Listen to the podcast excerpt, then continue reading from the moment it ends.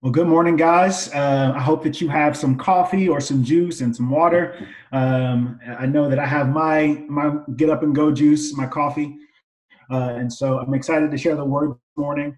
Uh, David said already, um, we have been in the, this teaching series called "Speaking Truth to Power" for about four weeks, and we've been working our way through the book of First Samuel, looking at the snapshots of the lives of three of the main characters the prophet Samuel, uh, Saul the king, and David the great shepherd, warrior, and the anointed future king. I'm obviously on Team David, love him. Uh, and this morning we have a thrilling story to dive into that involves David as an outlaw engaging with a maddening and a maniacal King Saul. Uh, and so we're going to look at the entirety of chapter 24 um, we're going to read uh, the entirety of chapter 24, but we're going to focus in on, on verses 3 through 15 this morning out of First Samuel. So if you uh, have your device nearby or a paper Bible, uh, let's be transported back to the days of the Bible. Uh, also, I believe uh, Dalen just threw the, the scripture verse into the chat. But before we go any further, uh, let's pray a little bit. God, I ask that you would be present this morning through your word that your Holy Spirit would enliven us and awaken us to the truth of your word. Uh, Lord, I ask that that this word, that this chapter, God, would not only be interesting, but that it would entice us uh, to dive deeper into your word. And God, we ask that we would be convicted, that would be challenged, uh, but would they, that we'd also be comforted um, by the truth of your word. Uh, and so, yeah, Lord, meet us in this moment. Pray this now in your name, God. Amen. So last Sunday, we were in 1 Samuel 17 uh, talking about David and Goliath. Uh, we're now in chapter 24. So we've jumped six chapters, and those chapters are, those six chapters are packed with drama. So I, I, want to bring us all up to speed, starting with chapter 18. So bear with me for a little bit here. Uh, because understanding what's happening in chapters 18 through 23 uh, will help us to better grasp the dynamics between King Saul, David, and David's mighty men in chapter 24. You see, after David had handily defeated Goliath with a slingshot uh, and some smooth pebbles from a nearby wadi or ravine, uh, he, David, was celebrated. Uh, imagine, if you will, the fierce fighting men of the Israelite army carrying David on their shoulders, hoisting him in the air. And all the while, there's cheering and there's shouting and there's adulation from an excited crowd of watchers as the army marched by. But in addition to the cheering and shouting, there is jubilant singing. And there is one refrain of the jubilant song mentioned in 1 Samuel 18, verse 7. And it reads just like this it says, Saul has killed his thousands, but David his tens of thousands. Now, y'all, I don't know why the women of Israel had to sing this song because Saul becomes so agitated at this little ditty, this little bop, that the scripture tells us that Saul was furious and resented the song. The scripture continues saying that Saul watched David jealously from that day forward. Key word there being jealously, because Saul's jealousy would fester and blossom into crazed anger, and his crazed anger would result in several attempts on David's life. In chapters 18 and 19, Saul threatens to pin David to the wall with a spear. During both incidents, David was peacefully and dutifully playing the lyre for Saul. And David was doing nothing more than obediently serving his king. Yet he found himself narrowly escaping death not once, but twice. Now, in chapter 20, David had escaped being impaled and runs to meet up with Saul's son, Jonathan. And David tells Jonathan how he's been attacked not once, but twice by Saul. And at first, Jonathan doubts that his dear old dad would do such a thing, but eventually he experiences for himself his dad's desire to uh, desire for David's death. Thus, Jonathan uh, protects David and permits him to get further away from Saul's reach. In chapter 21, David is best described as a man on the run. he's a fleeing fugitive. In chapter 22, we find David hiding in the cave of Adullam. And in verses 1 and 2 of chapter 22, um, it reveals that David's whole family comes to visit him in the cave, but also that a group of men join him. And verse 2 reads like this it says, Every man who was desperate, in debt, or discontented rallied around him, and he became their leader. About 400 men were with him. So David has now become, in chapter 22, uh, the leader of a disgruntled bunch. And like chapter 22, chapter 21, excuse me, David keeps moving because Saul is still in pursuit of him because of his jealousy. Now, in chapter 23, David and his band of men take up arms to defend the people of Keilah from the Philistines. And the Philistines were um, the Israelites' uh, continual enemies. And so Saul hears of David's skirmish in Keilah and sends men to war against David and his men. But David, by the grace of God, escapes Saul's troops and eventually flees to the wilderness near Engedi. Now we've made it to verse 1 of chapter 24. Um, and with some context for the chapter, I hope you will see the restraint, the great restraint, the great humility, and the boldness that David is going to demonstrate in this chapter, uh, as he has given had so many brushes with death at the hand of uh, and command of King Saul. So let's read the chapter, and like I said, it's in the chat section, um, and I'm going to be reading from the CSB or Christian Standard Version. I'll start at verse one. It says when Saul returned from pursuing the Philistines, he was told, David is in the wilderness near En Engedi. So Saul took 3,000 of Israelites, fit young men, and went to look for David and his men in front of the rocks of the wild goats. And when Saul, verse 3, came to the sheep pens along the road, a cave was there, and he went in to relieve himself. And David and his men were staying in the recesses of the cave. So they said to him, Look, this is the day the Lord told you about. I will hand your enemy over to you so you can do to him whatever you desire. Then David got up and secretly cut off the corner of Saul's robe. Verse 5 Afterward, David's conscience bothered him because he had cut off the corner of Saul's robe. He said to his men, I swear before the Lord, I would do no such thing to the Lord, to my Lord, the Lord's anointed. I will never lift my hand against him, since he is the Lord's anointed. And with these words, David persuaded his men, and he did not let them rise up against Saul. Then Saul left the cave and went on his way. After that, David got up, went out of the cave, and called to Saul, My Lord the king. When Saul looked behind him, David knelt low with his face to the ground and paid homage. David said to Saul, Why do you listen to the words of people who say, Look, David intends to harm you? You can see with your own eyes that the Lord handed you over to me today in the cave. Someone advised me to kill you, but I took pity on you and said, I won't lift my hand against the Lord's anointed. Look, my father, Look at the corner of your robe in my hand, for I cut it off, but I didn't kill you. Recognize that I've committed no crime or rebellion. I haven't sinned against you, even though you are hunting me down to take my life. Verse 12. And may the Lord judge between me and you, and may the Lord take vengeance on you for me. But my hand will never be against you. As the old proverb says, wickedness comes from wicked people. My hand will never be against you. Who has the king of Israel come after? What are you chasing after? A dead dog? A single flea? May the Lord be judge and decide between you and me. May he take notice and plead my case and deliver me from you. When David finished saying these things to, to him, Saul replied, Is that your voice, David, my son? Then Saul wept aloud and said to David, You are more righteous than I for you have done what is good to me, though I have done what is evil to you.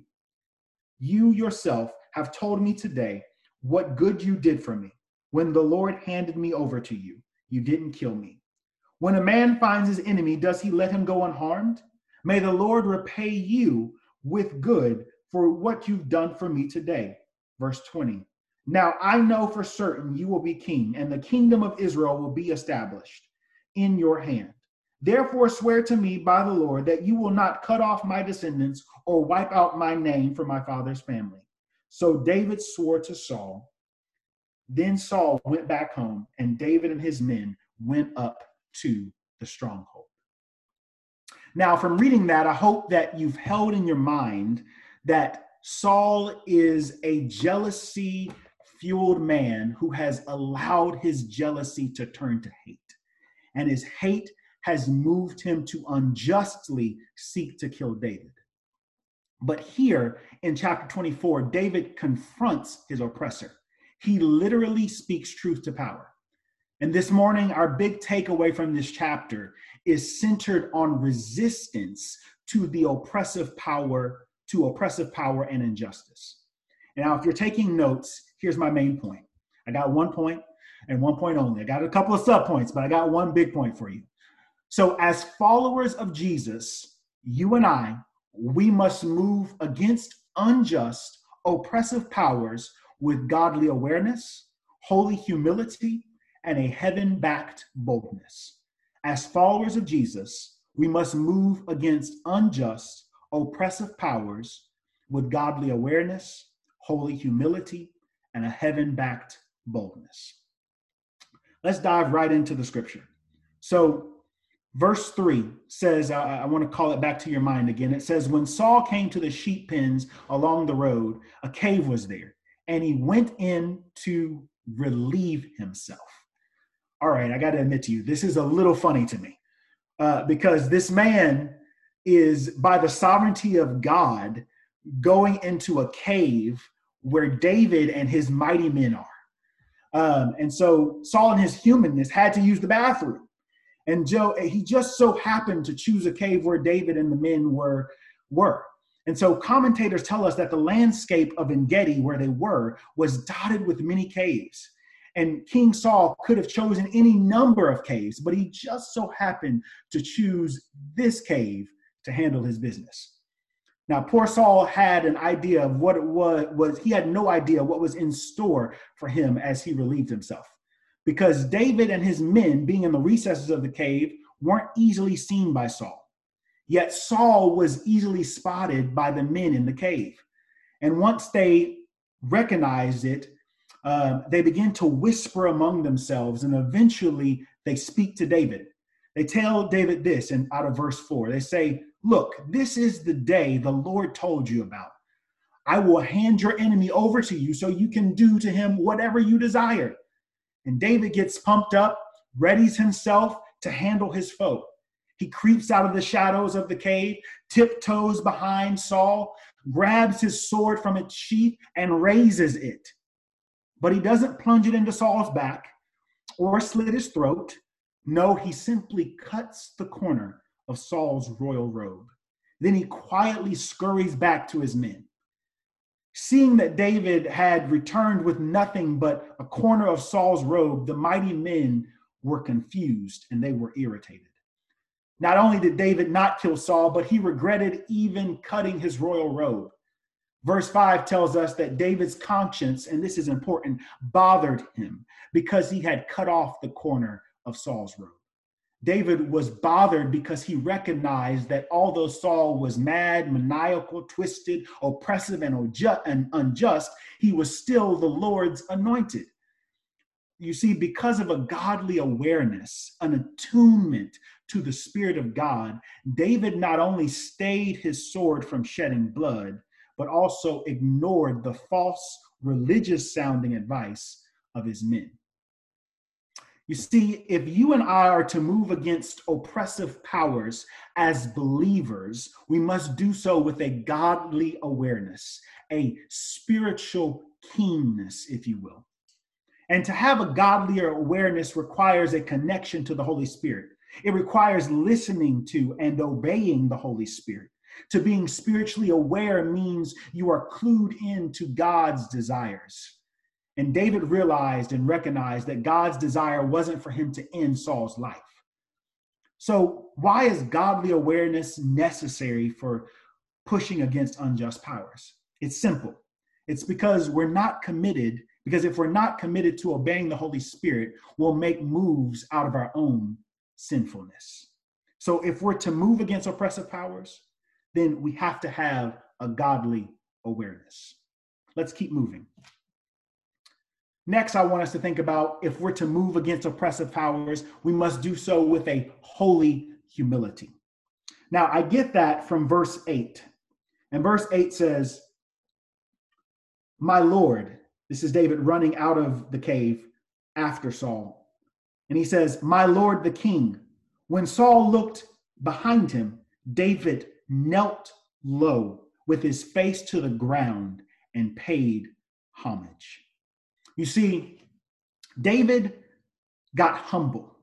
He got humble even before a man who was trying to kill him. He got humble before a man who had been pursuing him and hunting him down. And he got humble because that was the stature that he needed to take in order to engage rightly with this man. To speak truth to power, sometimes we need to humble ourselves.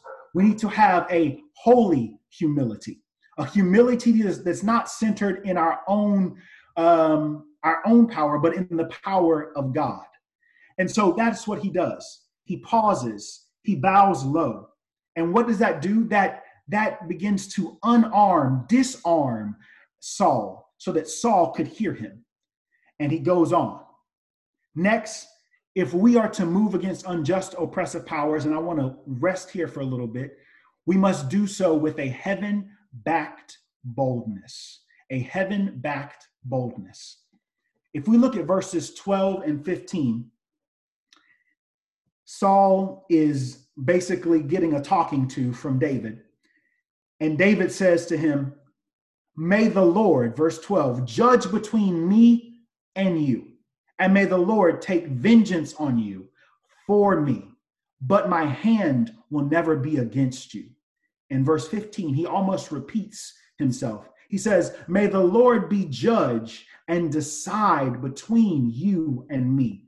May he take notice and plead my case and deliver me from you. You see, David puts out his chest, albeit with humility, and he boldly proclaims that although you've done me wrong, although you've been unjust to me, although you've uh, been oppressive towards me. The Lord will handle this. He gets his boldness not from his own power, but he gets his boldness from knowing that God is a righteous judge. He says, The Lord will judge between you and me. The Lord will take vengeance on you for me. You see, if you and I are to deal with unjust, oppressive powers that we see in our world, then we must do like David. We must have a heaven backed boldness for which we can launch our assault from. And we must do so with the holy humility, and we must do so with a godly awareness. Now, to end our time this morning, I want us to realize that although David in this narrative modeled godly awareness, holy humility, and a heaven backed boldness, there is one that is greater than David. There is one that is better than David. There is one who perfectly lived out a godly awareness, a holy humility, and a heaven backed boldness. And I'm talking about the one and the only Jesus Christ. And he faced the ultimate oppressors of humanity, and that is sin and that is Satan. However, in the face of sin and Satan at the cross, Jesus stayed aware of the truth that his role was to bring glory to the Father in all that he did. And he humbled himself to the point of death to cause a fatal blow to sin's power and to Satan's plans. And after three days of laying in a tomb, he was resurrected by the power of God, getting up with the heaven backed boldness. Now, this week, I want you to be on the lookout for how you can move against powers of injustice, how you can move against sin and Satan with the power of Jesus Christ and how you can do so being connected to the Spirit, but yet being humble and trusting God and doing so with a boldness. Let's pray. God, I ask that you would empower us this week uh, to move against sin and Satan, but not to do it in our own strength and our own power, but to do it in your power. To do so knowing that you have us, that you've got us. And so we say thank you for that, Lord. We thank you for this word. In your name we pray. Amen.